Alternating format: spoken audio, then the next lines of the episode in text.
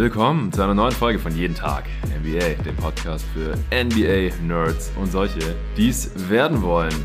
Wir besprechen heute mal wieder die beiden Playoff-Spiele der letzten Nacht zweimal. Zweite Runde, einmal Boston Celtics gegen Milwaukee Bucks. Die Celtics äh, konnten einen 1-3-Rückstand gerade noch so abwehren in Milwaukee, haben das Spiel im vierten Viertel noch gedreht, vor allem in Person von Al Horford und Jason Tatum. 116 zu 108 für die Celtics am Ende. Das war ein sehr, sehr sehenswertes Spiel. Das äh, zweite Spiel der Nacht, da kann man das nicht unbedingt von behaupten. Ja Morant äh, fällt aus und die Grizzlies haben seine Punkte gefühlt erstmal einfach gar nicht ersetzt. Bei den Warriors weiß ich nicht so genau, warum die so ein mieses Spiel gemacht haben. Da hat immerhin der Head Coach Steve Kerr aussetzen müssen, weil er sich Covid nochmal eingefangen hat. Die Warriors äh, konnten hier auch noch gerade so verhindern, ganz am Ende, dass äh, die Grizzlies die Serie ausgleichen können ohne Morant in Golden State. Das wäre schon eine halbe Katastrophe gewesen. Haben dann noch sehr knapp gewonnen. 101 zu 98 in, ich weiß nicht, so ungefähr dem unschönsten Playoff-Spiel in der Geschichte von jeden Tag NBA. Ich habe natürlich schon wieder dabei hier live neben mir sitzend im Coworking Space in Berlin-Schöneberg den Luca Cella. Guten Morgen, Jonathan. Morgen. Ja, also wir sind beide nicht mehr ganz so frisch. Wir waren gestern schon auf dem Basketballplatz zum letzten Mal ein bisschen zocken, ein paar Mal drei gegen drei gespielt, hat Bock gemacht, aber entsprechend durch sind wir. War auch der zweite Tag in Folge. Du steckst es noch leichter weg mit deinen 24 als ich mit meinen bald 34 mittlerweile. Also wir sind jetzt schon äh, seit irgendwann gestern Mittag wach, haben uns jetzt die beiden Games hier reingezogen, jetzt hier kurz alles aufgebaut und es gibt hier, was äh, die Hörer gerade nicht wissen können, aber die, die zugucken, zum ersten Mal auch was. Hier bei Jeden Tag NBA, so ein bisschen anlässlich der 500. Folge des äh, großen Jubiläums, das ansonsten eigentlich keine Auswirkungen hat für irgendjemanden. Äh, hier ein, ein Videopodcast. Äh, unser Kollege Loris ist hinter der Kamera und zeichne das Ganze hier auf. Wir gucken mal, was dabei rauskommt, ob uns das am Ende gefällt. Falls ja, dann dürft ihr Supporter das auf jeden Fall sehen. Das ist hier so die kleine Überraschung. Ja, ich kann es direkt losgehen. Wir steigen ein mit Bugs Celtics, auch hier 2-2. Ja, super spannende Serie, genauso wie in der anderen Serie im Osten sowie bei Suns Mavs. Die Bucks sahen über weite Strecken eigentlich wie das Team aus, das den Sieg nach Hause fahren wird. Sie haben in der Zone vorne wie hinten dominiert. Äh, die Celtics haben ihre Jumpshots nicht so gut getroffen. Jason Tatum hat überhaupt kein gutes Spiel. Janis äh, schien wieder halbwegs unstoppable zu sein. Auch mit Brook Lopez hat es heute gut geklappt, dass die Bucks mal wieder hier ihre Size ausspielen konnten. Und dann kam das vierte Viertel und es kam vor allem auch Al Hofford, der hier heute sein äh, Playoff-Career-High aufgestellt hat. Das war ein heftiges Game, Luca. Was ist bei dir so hängen geblieben von diesem Spiel? Was waren hier die Hauptfaktoren? Ja, für mich entscheidend am Ende, dass äh, Milwaukee einfach sehr, sehr planlos agiert hat. Äh, da waren viele schlechte Entscheidungen dabei am Ende des Spiels und Boston hat, finde ich, schon ziemlich gestruggelt am Anfang vom Spiel, aber hat es dann im Verlauf des Spiels ja einfach besser zurechtgefunden in diesem Spiel, haben gute Adjustments gefunden und ja, das lief dann einfach komplett anders als äh, bei den Bucks und ich habe ja auch während dem Spiel habe ich mehrmals zu dir gemeint, äh, ich glaube, dass die Bucks es heute in Anführungszeichen relativ sicher äh, gewinnen werden dieses mhm. Spiel. Warum hatte ich dieses Gefühl? Ja, Tatum hat wieder ziemlich gestruggelt gegen die Drop-Defense der Bucks zu Beginn. Ich habe vorhin nochmal nachgeschaut, hat ähm, in den ersten drei Spielen nur 18% seiner Midrange-Würfe getroffen, hat ähm, 29% seiner Above-the-Break-Freeze getroffen und ja, gegen die, gegen die Drop-Defense hat Tatum halt vor allem diese Pull-Ups ähm, aus der Dreier-Distanz oder der Midrange. Mhm. Und es sah zu Beginn heute wieder nicht so gut aus und bei den Bucks lief es vom Gefühl her relativ okay und vor allem äh, dachte ich mir da oft, ja, die können halt noch irgendwie relativ einfach Sachen besser machen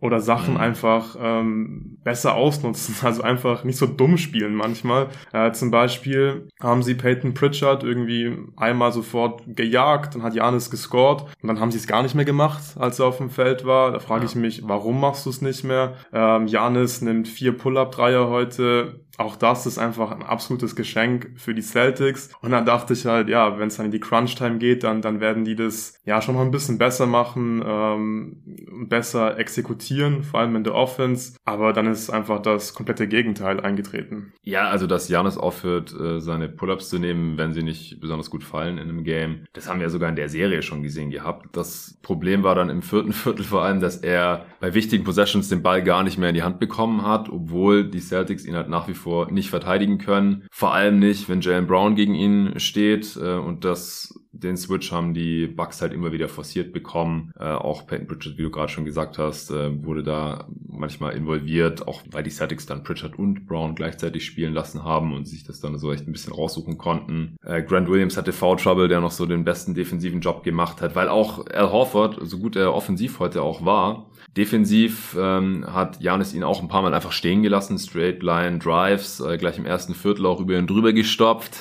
Hat dann noch einen Tee bekommen für Taunting. Äh, das ist eine Sache, die, ja, ich denke 99% aller NBA-Fans nicht so gerne sehen. Der Witz dabei war nur, dass äh, Al Hoffert so im Kopf genickt hat, so, ja, okay, okay, guck mal mal, was, äh, wie ich mich hier rächen kann. Und der hat sich dann tatsächlich gerecht und später, war das im vierten Viertel? Das war im vierten ja, Viertel, Viertel glaube ich, ja. Über Janis drüber geslammt hat. Also fast genau dieselbe Szene, nur umgekehrt. Nur, dass er dann äh, kein Taunting-Foul bekommen hat, sondern ein technisches, weil der Janis ähm, ja, mit dem Ellbogen nach dem Dank äh, hat er den so ein bisschen durchgezogen und den äh, Janis ins Gesicht gehauen. Also, ja, Janis war eigentlich nicht so wirklich in den Griff zu bekommen. Der hat einen schlechten Start gehabt. Ich glaube, die ersten vier Würfe nicht getroffen. Und danach war er dann äh, 14 von 28. Da sind 0 von 4 Dreiern schon mit drin drin. Das heißt, er war 14 von 24 dann aus dem Zwei-Punkte-Bereich. Also das ist äh, super effizient. 34 Punkte am Ende, 18 Rebounds, 5 Assists bei 4 Turnovers. Äh, hat wieder ein paar starke Kickout-Pässe gehabt. Nicht so viele Assists heute, vor allem weil seine Kollegen die drei auch nicht so gut getroffen haben. Mal abgesehen von Pat Connaughton und Wes Matthews ging von Downtown bei den Bucks heute nicht so besonders viel, was auch ein großer Faktor hier war. Sie haben fünf Dreier weniger getroffen als die Celtics. Das sind halt schon mal 15 Punkte in einem Game, das sie am Ende mit 8 acht verloren haben. Sie haben äh, auch zehn weniger Dreier hochbekommen. Die Celtics nehmen den Bucks ja die Dreier auch ganz gut weg. Wobei man halt auch sagen muss, dass äh, das ja schon immer so ein bisschen die das defensive Scheme auch der Bucks ist, dass sie halt die die Dreier ihren Gegenspielern anbieten und die Celtics auch so ein Stück weit von ihrem Jumpshot einfach leben. Ähm, ja, Lopez heute seinen einzigen Dreier nicht getroffen. Grayson Allen 1 von 4, Drew Holiday 1 von 6, der ein sneaky katastrophales Game hatte. Ja, er war 5 von 22 aus dem Feld. Ja. Insgesamt war wirklich brutal teilweise. Auch die Würfe, hat ja vor am Ende hat. dann halt viel gemacht und das habe ich überhaupt nicht verstanden, warum Holiday ausgerechnet in diesem Spiel, wo einfach nicht viel bei ihm lief, da so viel gemacht hat am Ende. Und ich hatte auch das Gefühl, dass Janis halt äh, ja teilweise ziemlich einfach, wenn man das so sagen will, dominieren konnte. Ähm, ich glaube, es trügt auch so ein bisschen. Äh, auch heute hat er wieder nur ein True Shooting von 46 Prozent gehabt. Über die Serie jetzt in allen vier Spielen äh, 48%. Prozent. Das ist wirklich nicht effizient, das nee. ist äh, unterdurchschnittlich. Aber ich hatte trotzdem gerade in der ersten Halbzeit einfach das Gefühl, die Bugs, die machen irgendwie mehr Blödsinn in der Offense, aber kriegen trotzdem bessere Looks beziehungsweise können einfacher scoren, wenn sie da mal wollen. Das war mein Gefühl einfach. Aber das hat mich da scheinbar auch ein bisschen getäuscht, weil ähm, es wurde einfach immer schlimmer und war dann vor allem im vierten Viertel, als es drauf ankam, nicht gut, was sie da gemacht haben. Und Boston musste halt hingegen, finde ich, ja, also kreativ werden irgendwie in der ersten Halbzeit. Wir haben zum Beispiel so Plays gesehen, wo Derek White als, ähm, als Rollman eingesetzt wurde und solche Geschichten. Ähm, aber die Celtics, die haben dann ja einfach gute Adjustments äh, gefunden. Also am Ende hat man einfach aufgehört, äh, die Bigs zu den Screens hochzuholen und die als Rollman einzusetzen. Und man hat einfach einfach dann die Guard-Guard Pick and Rolls gelaufen, beziehungsweise Tatum halt als Wing und dann kam halt ein Guard und hat gescreent und dann gab es einfach Mismatches und die haben sie dann gnadenlos gejagt und mhm. dann auch ausgenutzt. Tatum sah dann sehr, sehr gut aus äh, im Matchup gegen Hill, hat ihn ein paar Mal aufgepostet, hat dann auch einen Pull-Up-Dreier gegen ihn getroffen und es mhm. war ja mhm. dann insgesamt wirklich ein sehr, sehr starkes Spiel von Jason Tatum, vor allem die zweite Halbzeit, hat am Ende 30 Punkte gehabt, 56% True Shooting, also relativ relativ effizient, obwohl er nur drei von äh, zehn Dreiern getroffen hat. Ja, und in den ersten drei Spielen, das er vorhin schon angesprochen, dass er Probleme hatte mit seinem Jumpshot. Er hatte auch ein Offensivrating von 93 hm. und über weite Strecken dieses Spiels sah es halt auch wieder so aus, als würde eher in die Richtung gehen. Shooting von 47 Prozent, also ähnlich wie Janis eigentlich, aber das äh, konnte er dann halt zum Ende des Games noch drehen und Marcus Smart äh, hat auch ein paar Mal Grayson Allen äh, gehuntet, einmal noch am Ende aufgepostet und noch so ein Dagger äh, quasi getroffen, was man sonst auch nicht so oft sieht und ich glaube, da hat er sogar noch einen Post-Up gegen Joe Holiday gehabt. Ja, er hatte mehrere Post-Ups im vierten Viertel, ja. Ja, also äh, Horford und Tatum haben zusammen 28 Punkte gemacht im letzten Viertel und Smart nochmal 9. Das heißt, die haben 37 Punkte zusammen gemacht, allein im letzten Viertel. Und äh, die Bucks haben nur äh, haben wir's, 28 gemacht als Team. Brook Lopez nochmal 10. Den äh, haben auch Holiday und Janis immer wieder gefunden für ja, easy Durchstecker, Dump-Off-Pässe, Alley-Oops, ähm, die er dann da finishen konnte. Bei Janis äh, ging, wie gesagt, nicht mehr so viel und hat dann auch am Ende zieht halt Wes Matthews in die Zone, will ein Layup nehmen, relativ wild, kann ihn nicht finishen und Janis hat nicht einmal den Ball in der Hand gehabt. Äh, genauso dann nochmal Drew Holiday, der halt wie gesagt echt einen Off-Day eigentlich hatte, wilde Würfe genommen hat, das ganze Spiel über eigentlich nicht aufgehört hat und das erinnert halt schon wieder so ein bisschen an die an die Bad Bugs, also mhm. die einfach nicht so einen richtigen Plan in der Offense haben, nicht ihre Vorteile konsequent genug ausspielen ähm, oder auch in Person von Janus immer Janus immer als Mikrokosmos und dann halt die die Bugs Offense als äh, Makrokosmos oder Drew Holiday wie gesagt als jemand, der halt eine High Usage hat, äh, zähle ich da auch noch gerne mit rein, dass die halt als Einzelspieler nicht die idealen Abschlüsse finden oder dass halt nicht die besten Setplays gelaufen werden. Auch Janis als ähm, im, im Pick and Roll, als Rollman haben wir heute nicht so viel gesehen oder kann ich mich nicht so viel dran ja, erinnern. Hat man nicht gesehen. Da muss man sich auch fragen, warum man das dann vor allem in der Crunch dann nicht sieht, weil das haben sie dann ja irgendwann im Verlauf der Serie so ein bisschen gefunden, dass Janis als Rollman ist jetzt auch keine große Überraschung, halt ziemlich gut funktioniert. Man hat ja oft dann auch dieses Empty Side Pick and Roll gespielt mit Janis und Drew. Mhm. Äh, da konnte dann Janis äh, oft als Rollman dann eingesetzt werden, also dass er abschließt und wenn nicht, dann hat hat äh, Drew Holiday da auch gut daraus gescored. Und das haben wir ja, glaube ich, wirklich gar nicht gesehen heute im vierten Viertel, als es dann drauf ankam. Erinnern, nee. Und es darf eigentlich nicht passieren, finde ich, weil die Offense war wirklich richtig mies, der Bucks. Ja, definitiv. Ja, die Celtics haben ihre Effizienz noch komplett geboostet dann im, im vierten Viertel. Die äh, haben jetzt ein 120er Offensivrating am Ende gehabt, 63 Prozent äh, True Shooting. Die Teams sind beide über weite Strecken des Spiels so um die 50 Prozent äh, herumgekrebst gewesen, weil sie dann einfach total unstoppable waren. Ja, also als sie ins vierte Viertel gegangen sind, hatten die Celtics ein True Shooting von 52 Prozent und ein Offensivrating von 97. Ja, beide Teams hatten noch im Halfcourt, glaube ich. Also die, die Bucks auf jeden Fall und die Celtics waren auch nicht äh, weit über 80, wenn sie überhaupt über 80 waren, aber die, die Bucks waren bei irgendwie 77 ähm, All-Rating im, im Halfcourt und die Würfe sind auch bei beiden Teams nicht gut gefallen. Auch da war es so um die 30 Prozent, die Dreierquote. Das war dann bei beiden Teams am Ende äh, besser und ja, vor allem Boston hat einfach dann besser getroffen, aber das war jetzt nicht nur irgendwie Shooting Luck, sondern die Adjustments haben einfach ja. gut funktioniert und hat am Ende dann 65 Prozent der Würfe am Ring getroffen, 55 Prozent der Würfe aus der Midrange. Das ist halt gerade gegen die Bucks sind das ziemlich solide Werte. Ja. Und das äh, Pick and Pop von Al Horford ja. gegen die Drop Defense der Bucks ist einfach immer da. Er kann ja quasi. Ja, ist super wichtig, dass er die Dreier halt dann trifft gegen genau. die Drop Defense. Ja, ja, das ist super wichtig. In der Serie bisher hat er 43 Prozent seiner Dreier getroffen gehabt, 9 von 21 und heute hat er dann nochmal 5 von 7 draufgelegt. Wie gesagt, 30 Punkte und auch 8 Rebounds, 3 Assists übrigens, 11 von 14 aus dem Feld, also 30 Punkte aus 16 Shooting Possessions. Das ist heftig. Mit ihm auf dem Feld die Celtics plus 20. ist auch der beste Wert. Also ganz klar, der Spieler des Spiels heute. Das ist gar keine Diskussion. Und davor war sein Playoff Career High 26 Punkte gewesen. Das hat er mehrmals schon gehabt. gehabt. Äh, zweimal für die Celtics, einmal gegen die Bucks 2018 in Game 7 und einmal gegen die äh, Sixers und dann noch zweimal, nee, einmal im Jersey der Hawks gegen die Pacers. Spiel 3 2013. Ja, also der ist irgendwie nochmal in den Jungbrunnen reingefallen. Das äh, war, war wirklich heftig anzusehen. Wie gesagt, halt auch nicht nur Dreier, sondern noch dieser Slam und Finishes aus dem Pick and Roll, Floater, alles mit am Start gewesen heute bei Al Horford. Ja, definitiv. Also der Trade hat sich äh, wirklich massiv äh, ausgezahlt. Also dass man da im, im Sommer Al Horford für Kemba Walker traden konnte. Vielleicht noch eine Sache, die wir, die wir ansprechen sollten. Wir haben ja auch ähm, das letzte Spielchen nicht analysiert äh, der beiden Teams. Mhm. Und es ist schon im ganzen Verlauf der Serie ist ein großes Thema, dass äh, die gerade die Bugs einfach im Halfcourt wirklich einfach nicht gut sind. Es gab mehrere Spiele, wo sie in, ein All-Rating von unter 80 oder knapp drüber haben im Halfcourt. Und das ist wirklich richtig, richtig mies. Sie haben es schon ein paar Mal gesagt jetzt im Pod. Äh, die Pistons waren, glaube ich, so das schlechteste Team im Halfcourt mit irgendwie einem All-Rating von 85, 86. Also ja, zumindest ja, am Anfang der Saison. Genau.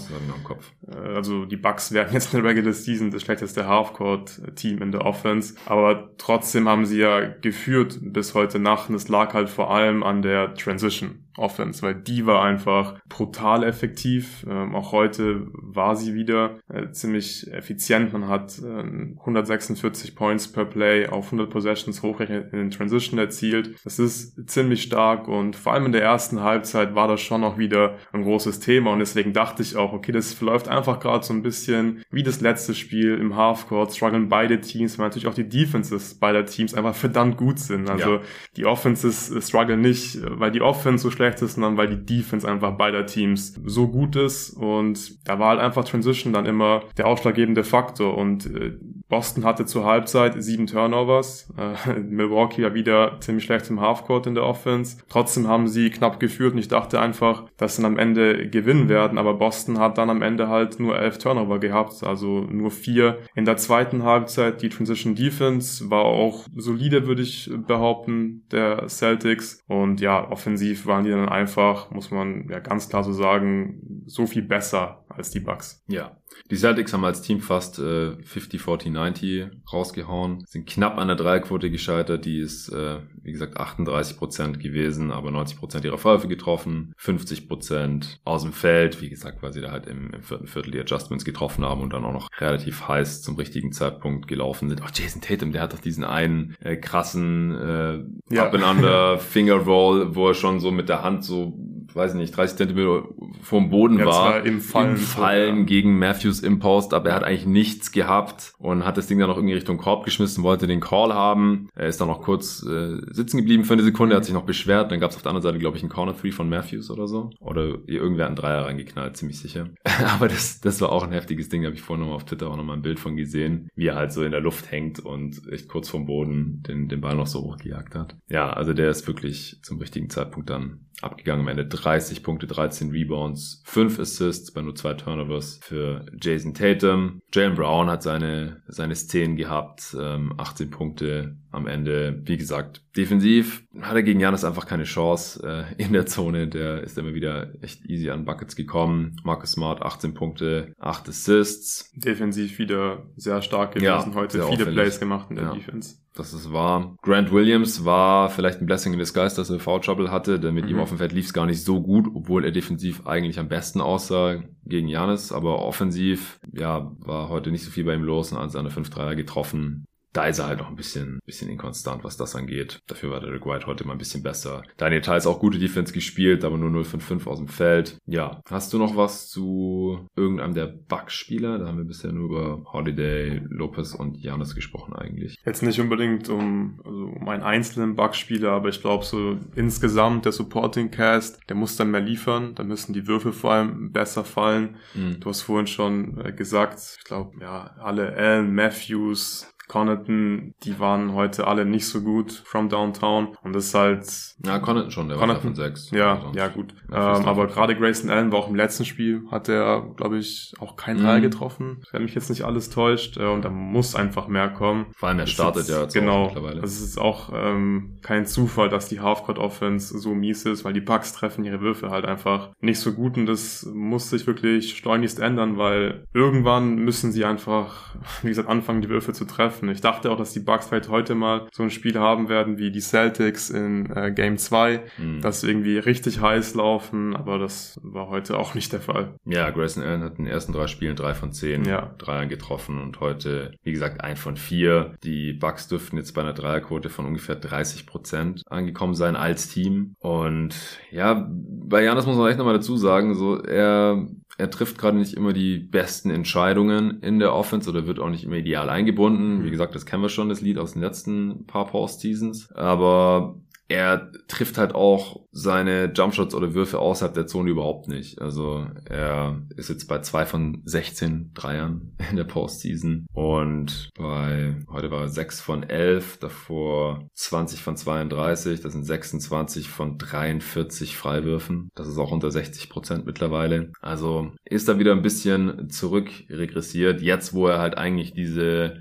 Counter-Moves beziehungsweise effizienten Abschlüsse brauchen mhm. würde gegen halt die, die beste Defense, gegen die die er wahrscheinlich in dieser Postseason ran muss. Weil in der Regular Season, das wurde mir auf Twitter jetzt auch ein bisschen zu sehr aufgebauscht, ja, wenn er dann halt in seine Midrange Pull-Ups geht, ja, der hat doch so gut getroffen jetzt in der mhm. Regular Season, habe ich nochmal nachgeschaut, weil auch äh, hier Kevin O'Connor zum Beispiel das nochmal dann ja. betont hat, hast du auch gesehen? Ja, ja der hat 43 Prozent getroffen in seiner Long Twos, das ist besser als der Karrierewert von Lamarcus Aldridge und so. Ja, aber das waren 51 Makes. Ja. ja also das ist halt super small sample size. Ähm, und 43 Prozent ist halt auch im Halfcourt, ja, das sind 0,86 Possession das sind wir wieder hier auf dem Pistons-Niveau, wenn, wenn Janis jetzt jedes Mal einen Midrange-Stamper nehmen würde, was er natürlich nicht tut. So Late Clock oder wenn halt sonst nichts geht und, und er fühlt sich gut, dann, dann kann er die schon nehmen, aber es ist eigentlich keine richtige Option, so wirklich. Das sind sogar seine Dreier, wenn er die mit 30 Prozent trifft, noch effizienter. Ja, es ist einfach nur die Balance, glaube ich, halt, dass, dass er einfach ab und zu mal einnimmt, ja. dass die Defense ihn halt ein bisschen respektiert, so. Ich glaube, dafür ist es halt. Machen sie eh nicht. Wichtig, aber. Man, man stellt trotzdem die Zone zu gegen ja, ihn. Man ja. gibt ihm den Wurf jederzeit, das, daran hat sich nichts geändert und dann muss es halt bestrafen können mal. Wenigstens ab und zu mal bestrafen. Und das kann er bisher nicht so wirklich, leider. Ja, also für die Celtics ein Riesending natürlich, weil mhm. 3-1 ist immer so ein bisschen die Vorentscheidung. Die allermeisten Teams, die 3-1 vorne liegen, gewinnen dann auch. Und wenn die Celtics werden jetzt einfach in jedem Spiel mit dem Rücken zur Wand gestanden. Jetzt äh, in Spiel 5 dann wieder in Boston natürlich. Jedes Spiel ist ein Must-Win, weil sonst ist das Ding ja gleich vorbei. Und äh, stell dir mal vor, die Bucks hätten es jetzt hier irgendwie in, in 5 oder 6 dann gewonnen. Damit hat ja eigentlich niemand gerechnet vor der Serie. Und jetzt ist wieder alles offen. Es steht 2-2. Äh, die Celtics haben sich ihren Heimvorteil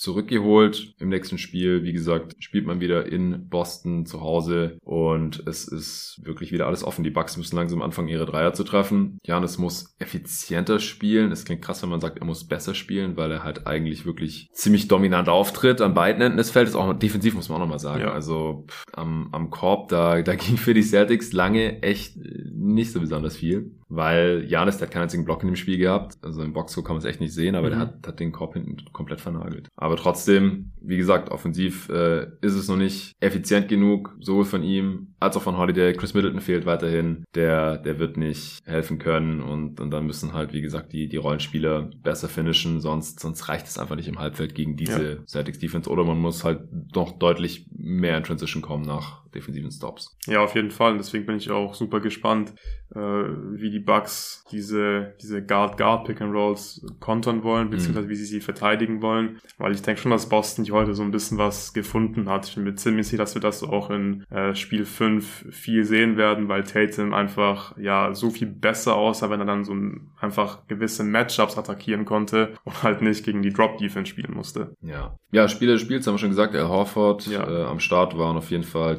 Tatum, auch Marcus Smart. Auf Seiten der Bucks würde ich sagen, Janis Mhm. Brook Lopez. Brook Lopez, ja. ja. Der hat am Ende 17-7 aufgelegt. Defensiv natürlich wieder stark ja, gewesen. Genau, wollen wir gar nicht drüber sprechen eigentlich. Das äh, ist er immer. Ja, abused wurden Jalen Brown, Pritchard. Zu wenig, Grayson aber ein bisschen. Ja. ja, genau. Das stimmt. Äh, in, in verschiedenen Maßen. George Hill. George Hill auch auf jeden Fall. Ja, er ist halt einfach ein bisschen zu klein gegen, gegen ja. Jason Tatum. Eher ein Guard Defender. Also ja. den muss Tatum ja auch abusen. Also ja. der ist ein guter Defender, aber Tatum ist einfach äh, so viel größer als er und äh, hat einfach die Fähigkeiten, äh, ihn zu abusen. Deswegen muss er es machen und das hat er dann auch gemacht und deswegen haben äh, die Celtics das Spiel auch gewonnen. Und natürlich war Horford noch extrem äh, wichtig, aber es war schon so der Schlüssel dann zum Erfolg in der zweiten Halbzeit. Ja, gut, dann hätten wir es, oder? Dann ja, dann lass uns zum besten Playoff spielen der Playoffs kommen. ja, genau. Also, ich, ich habe ja vorhin schon ein paar, paar Infos rausgehauen zu dem Game. Also, dass Ja Morant jetzt hier aushält mit der Knieverletzung und das war auch schon vorher klar, es war jetzt keine kurzfristige Entscheidung oder so. Das macht auch nicht so besonders viel Hoffnung, dass er im nächsten Spiel dabei ist, geschweige denn fit sein wird und damit fehlt der beste Spieler dieser Serie hier bisher. Also machen wir uns nichts vor, der hat 38 Punkte im Schnitt gemacht gehabt. Ja, und damit fehlt die Offense der und Memphis Grizzlies. Die Offense ja. der Memphis Grizzlies, da kommen wir gleich zu. Also Morant nochmal kurz hier die Stats, äh, wahrscheinlich weil sie jetzt halt leider erstmal auch so bleiben werden in den ersten drei Spielen dieser Serie. 38,3 Punkte im Schnitt, fast sieben Rebounds, über acht Assists, drei Steals auch noch dazu, Quoten von über 50 Prozent aus dem Feld, 43 Prozent von Downtown, das sind 13 von 30 gewesen übrigens, also 10 Dreier pro Spiel genommen, 43 Prozent davon getroffen, 86 Prozent seiner Freiwürfe. Das ähm, war wirklich ziemlich krass, auch nur sieben Turnovers in diesen drei Spielen, also 2,3 pro Spiel. Das hat ein geschmeidiges Offensivrating von 131 gegeben für Ja bei einer 36-prozentigen Usage, 62 Prozent True Shooting, also alles elitäre Werte. Und die Warriors sind ja auch kein Kackteam in der Defense, auch wenn sie, nachdem sie Gary Payton ja im zweiten Spiel verletzt hatte, Anfang des zweiten Spiels gleich also nur ein bisschen mehr als ein Spiel hier machen konnte. Äh, Gary Payton II mit den gebrochenen Ellbogen war natürlich auch nicht unterschlagen, der konnte nur 26 Minuten dieser Serie spielen und danach haben sie einfach keinen ordentlichen On-Ball-Defender mehr gegen ihn gehabt. Aber ja, Ja ist, ist raus, die NBA hat ähm, ja beschlossen oder ist zu dem Schluss gekommen, dass Jordan Poole ihn da nicht irgendwie sichtlich verletzt haben kann oder verletzt hat zumindest, was ich auch begrüße, weil das war schon sehr wild und teilweise auch ein bisschen lächerlich, was da auf Twitter so draus gemacht wurde. Und da haben sich ja auch wirklich Leute mit Ahnung, mit medizinischem Hintergrund ähm, dazu geäußert, die die NBA-Verletzungen da immer analysieren, Brian Sutterer und Co., dass das nicht davon gekommen sein kann, eine schwere Knieverletzung, dass Poole hier ein bisschen Jar am, am Knie erwischt hat bei diesem Scramble nach dem Ball und, und das ist Absicht war. Ey, so ein Bullshit. Das ist so ähnlich wie, wie äh, wenn unterstellt wird, dass jemand, der gerade versucht, irgendwie Dreier zu treffen, bei einem Kick jemanden irgendwo am Körper treffen will, zwischen den Beinen oder am Knie oder irgendwo. Das das geht nicht. Also in Zeitlupe sieht es vielleicht so aus, als hätte man da Ewigkeiten Zeit, irgendwie zu zielen und sich zu überlegen, ah, ich will ja diesen Dreier treffen, ich werde gerade gefault und dann kicke ich ihn noch hier in die Eier. Das funktioniert nicht in der Realität.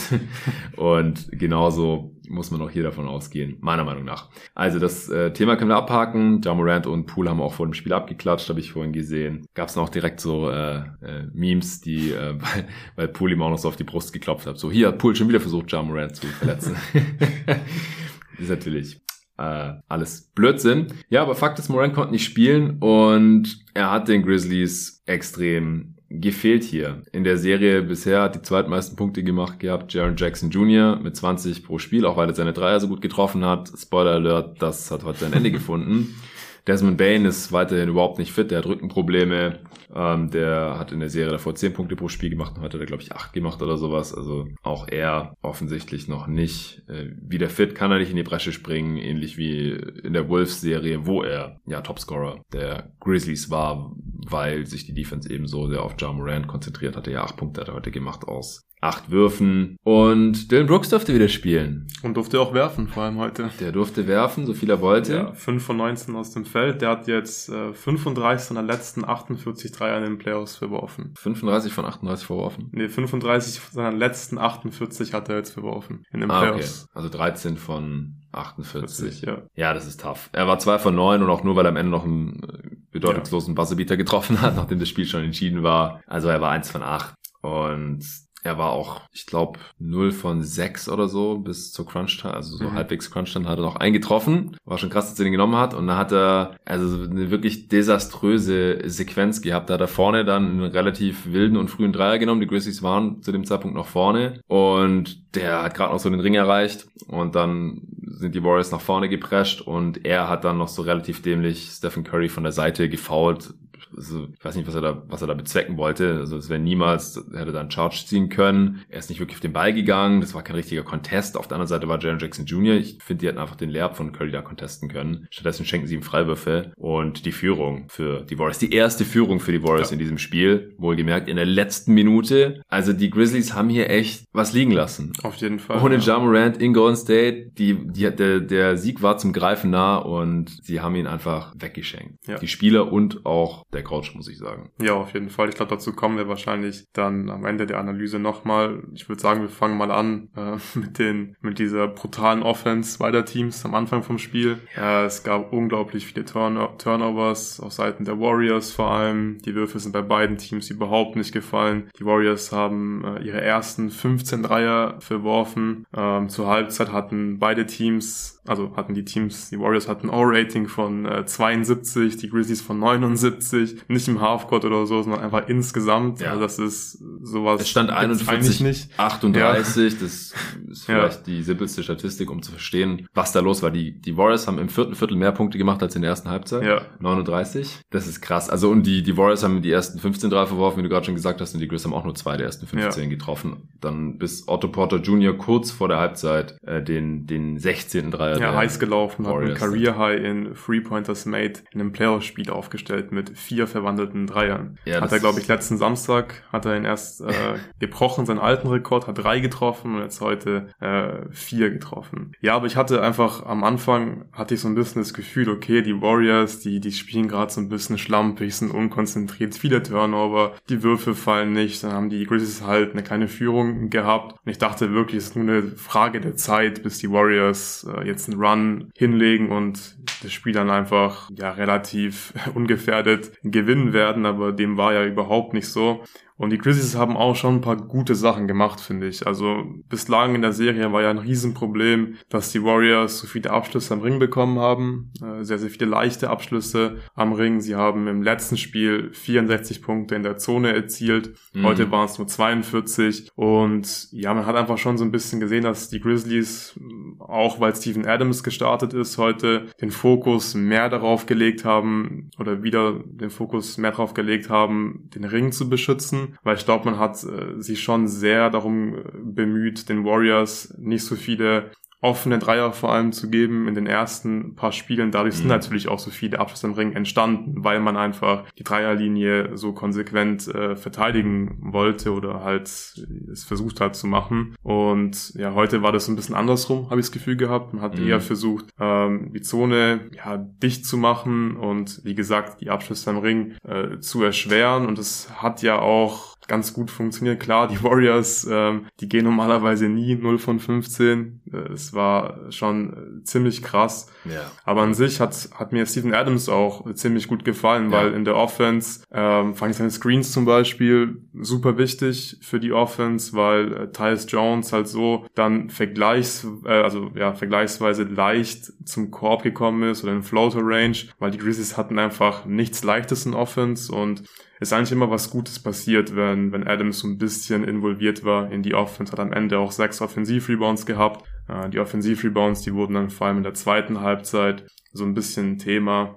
Aber ja, also das war wirklich ähm, nicht schön anzusehen, die erste Halbzeit vor allem. Nee, überhaupt nicht. Ja, ich finde auch, es ist kein Zufall, dass äh, die Grizz mit Steven Adams plus 13 standen. Ja. Und er der einzige Spieler ist, außer Desmond Bain, der überhaupt einen positiven Wert hat. Ah, und der Anthony Merton ist auch noch plus 3, sehe ich gerade. Aber mit Adams lief es mit Abstand am besten. Er konnte sogar so ein bisschen Rim Pressure von John Rand ersetzen. Er hat am Anfang auch früh gleich zweimal äh, slam können einmal in, in Transition und war einfach ein sichtlich positiver Faktor an beiden Enden des Feldes. Am Ende, am Ende 10 Punkte und 15 Rebounds, 3 Assists in 27 Minuten. Und ja, ich, ich habe vorhin auch überlegt, so wer war eigentlich Spieler des Spiels? Es müsste eigentlich ein Warrior sein, aber von dem war auch keiner so wirklich überzeugend. Aber ich hätte ich fast hier Steven Adams reingeschrieben, weil er einfach der einzige Spieler war, den ich heute fast uneingeschränkt gut fand. Ja, Tyus Jones hat mir auch ziemlich gut gefallen, hat äh, 19 Punkte, ja, 5 Assists aufgelegt, drei seiner sieben Dreier getroffen, 53% True Shooting, also ja, fast äh, durchschnittlich. Und es war halt schon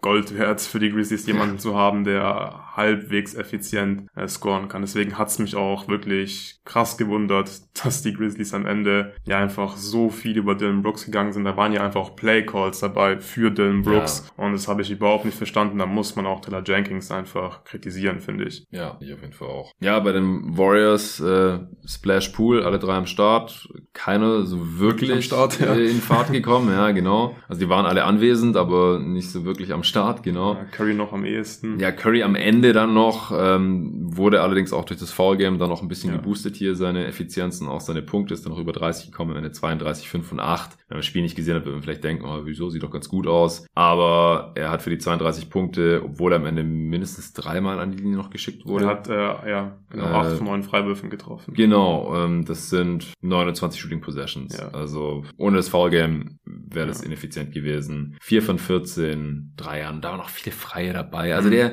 der ist nicht on point gerade. In der ersten Runde gegen die Nuggets hat er ständig seine Freie, finde ich, getroffen. Jetzt hier trifft er seine Dreier nicht konstant oder nicht so konstant, wie man es einfach von einem Steph Curry, von dem besten Shooter aller Zeiten erwarten würde. Vor dem Spiel war er schon bei 32% Dreierquote. Das wird ja jetzt noch schlechter werden durch die 4 von 14. Auch äh, Clay Thompson, echt kein gutes Spiel gehabt. 0 von 7 Dreier, 6 von 20 aus dem Feld für 14. Da waren wieder so viele schlechte Würfe dabei, unnötige Post-Ups. Ich verstehe es einfach nicht, Die Wurfauswahl von warum Clay die Warriors das überhaupt machen. Also, Playoffs eine Katastrophe bisher, muss man echt so sagen. Ja. Und die Defense ist halt auch nicht mehr das, was es mal war. Jordan Poole, der schon wirklich richtig heiße Spiele hatte hier in diesen Playoffs und auch gegen die Grizzlies. Ich verstehe nicht, wieso, wenn Tyus Jones 41 Minuten spielt, wieso der nicht öfter attackiert wird.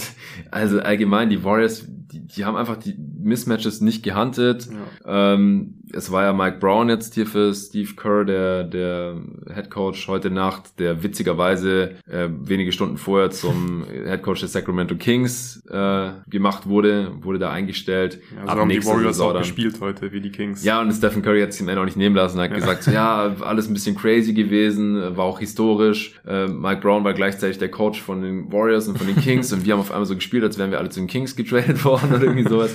Also, ja, die, die Warriors sahen wirklich ein bisschen aus wie, wie die Kings. No disrespect, Kings-Fans, aber das sah halt nicht aus wie ein Playoff-Team eigentlich. Ähm, Jordan Poole, äh, zurück zum Thema, 14 Punkte aus 15 Shooting Possessions, auch kein seiner drei Dreier getroffen. Der hatte ein paar, paar Drives, ähm, als von den Mhm. Warriors sonst irgendwie keiner zum Korb gekommen ist. Das war relativ wichtig. Aber das hat auf jeden Fall zu wünschen übrig gelassen. Also selbst dieses äh, dreiköpfige Guard-Monster, Shooting-Monster aus Thompson, Curry und Poole, das ist halt offensichtlich auch nicht in jedem Spiel am Start. Klar, die Defense der Grizzlies war gut und es macht sicherlich auch einen großen Unterschied aus, dass halt Ja Morant nicht da ist, Ja. der eine defensive Schwachstelle ist äh, und, und ständig pennt, äh, Offball vor allem, das konnte man in den letzten Spielen ja immer auch beobachten. Ich meine, wir haben auch über das letzte Spiel noch keinen Podcast aufgenommen. Äh, die, die Warriors sind ja eine Zeit lang Gefahr gelaufen, nicht mal halb so viele Punkte zu machen wie im vorigen Spiel. Was hatten die 143 oder so? 142 waren es, glaube ich. ja, haben die Grizzlies mit 30 Punkten aus der Halle geblasen im ersten Spiel im Chase Center und man dachte, die Serie ist eigentlich durch.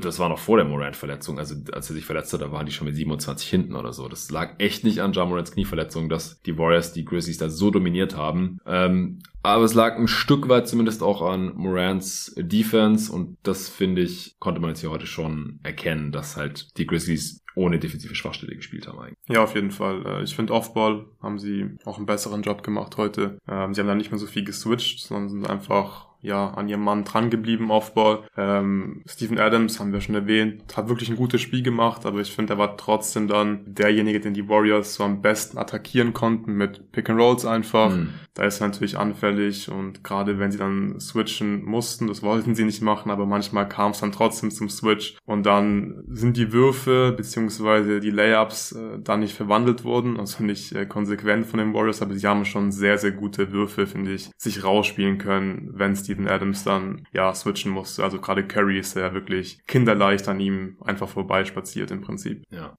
Trotzdem, viel zu oft wurde der Wurf der Warriors am Ende dann von Triple J verteidigt. Ja. Also das sollte man natürlich tunlichst vermeiden. Er hatte wieder auch ein starkes defensives Game, wie ich finde. Offensiv nicht. Heute keinen seiner 7 Dreier getroffen, 7 von 21 aus dem Feld. 21 Punkte zwar auch, aber hat dafür 25 Shooting Possessions benötigt. 5 Blocks, aber auch 5 Fouls. Man kennt das Lied. Wie äh, hat dir denn Jonathan Kuminga gefallen als, als Starter? Also er war jetzt zum zweiten Mal in Folge Starter. Mhm. Im letzten Spiel ja auch schon für Gary Payton quasi.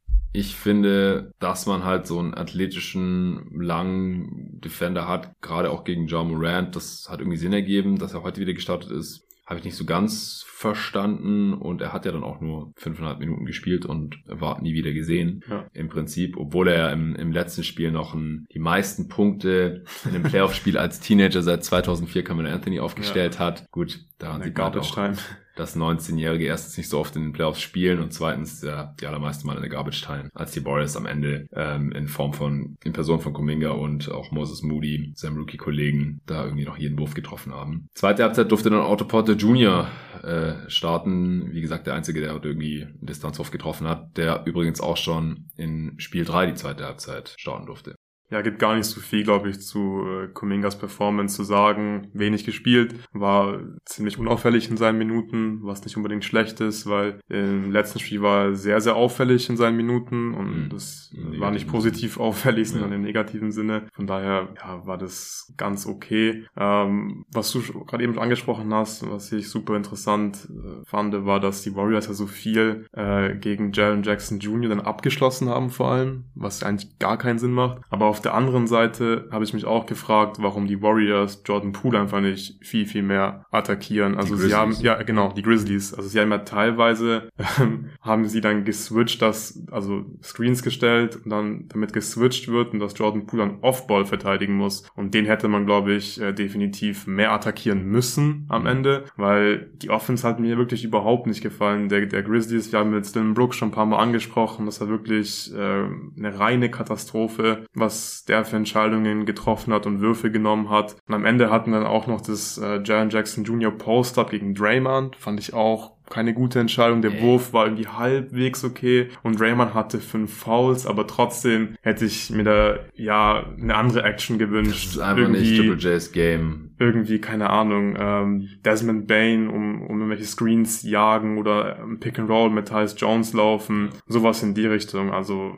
ja, sehr, sehr fragwürdige Playcalls der Grizzlies am Ende. Ja, auch der allerletzte Wurf, der das Spiel nochmal hätte spannend machen können. Ein paar Sekunden vor Schluss. Grizzlies drei hinten nach dem Foul Game. Und was machen sie? Nehmen sehr früh einen sehr wilden Dreier in Person von Jaron Jackson Jr. über Draymond Green. Ich weiß nicht, ob das als Block gewertet wurde. In der Wiederholung sah es eigentlich nicht so aus, wäre am Ball drin gewesen, aber irgendwie trotzdem anderthalb Meter zu kurz. Ja. Vor allem, es waren noch 14 Sekunden auf der Uhr, also mhm. wirklich gar keinen Sinn gemacht. Dann, finde ich, nimmst du einfach nochmal die Timeout. Du hast versucht, irgendwie einen schnellen Wurf zu bekommen, einen guten Look, den hast du nicht bekommen. Und dann darfst du diesen Wurf einfach nicht nehmen, finde ich. Ja. Und er war halt 0 von 6 zu dem ja. Zeitpunkt. Von 3 ist es nicht so, dass ja. er heiß Heatcheck-Dreier war das. Ja, sah aus wie ein Heatcheck, ja. äh, nur dass, dass es halt ein ganz, ganz übler Airball war. Oder geblockt, ich weiß es nicht. Ja, Draymond äh, hatte eine typische Draymond-Statline, zwei Punkte, elf Rebounds, fünf Assists, zwei Turnovers, gut, es geht und fünf Fouls und ja, äh, du hast heute auch gesagt, der arbeitet schon wieder hart für sein nächstes Tag. Und trotzdem keins bekommen, ja. das ist wirklich eine Meisterleistung gewesen von ihm. Ja. Dass er da keins bekommen, weil er hat die Refs wirklich angeschrien, er hat den Ball äh, auf den Boden geschmissen, was ja. eigentlich normalerweise ein automatisches T ist. Er aber Runde durch die Arena ja. gerannt nach irgendeinem Call, der ihm nicht gefallen hat. Aber ich glaube, Draymond muss einfach äh, mehr für seine Ts arbeiten. Ja, Gut, hast du jetzt noch irgendwas, was wir noch gar nicht besprochen haben? Nee, ich glaube nicht. Ich glaube, wir sind fertig mit diesem Spiel, zum Glück. Und ich hoffe, dass ja, äh, das nächstes Mal ja äh, ein bisschen ansehnlicher wird als das, was wir uns heute Nacht antun mussten.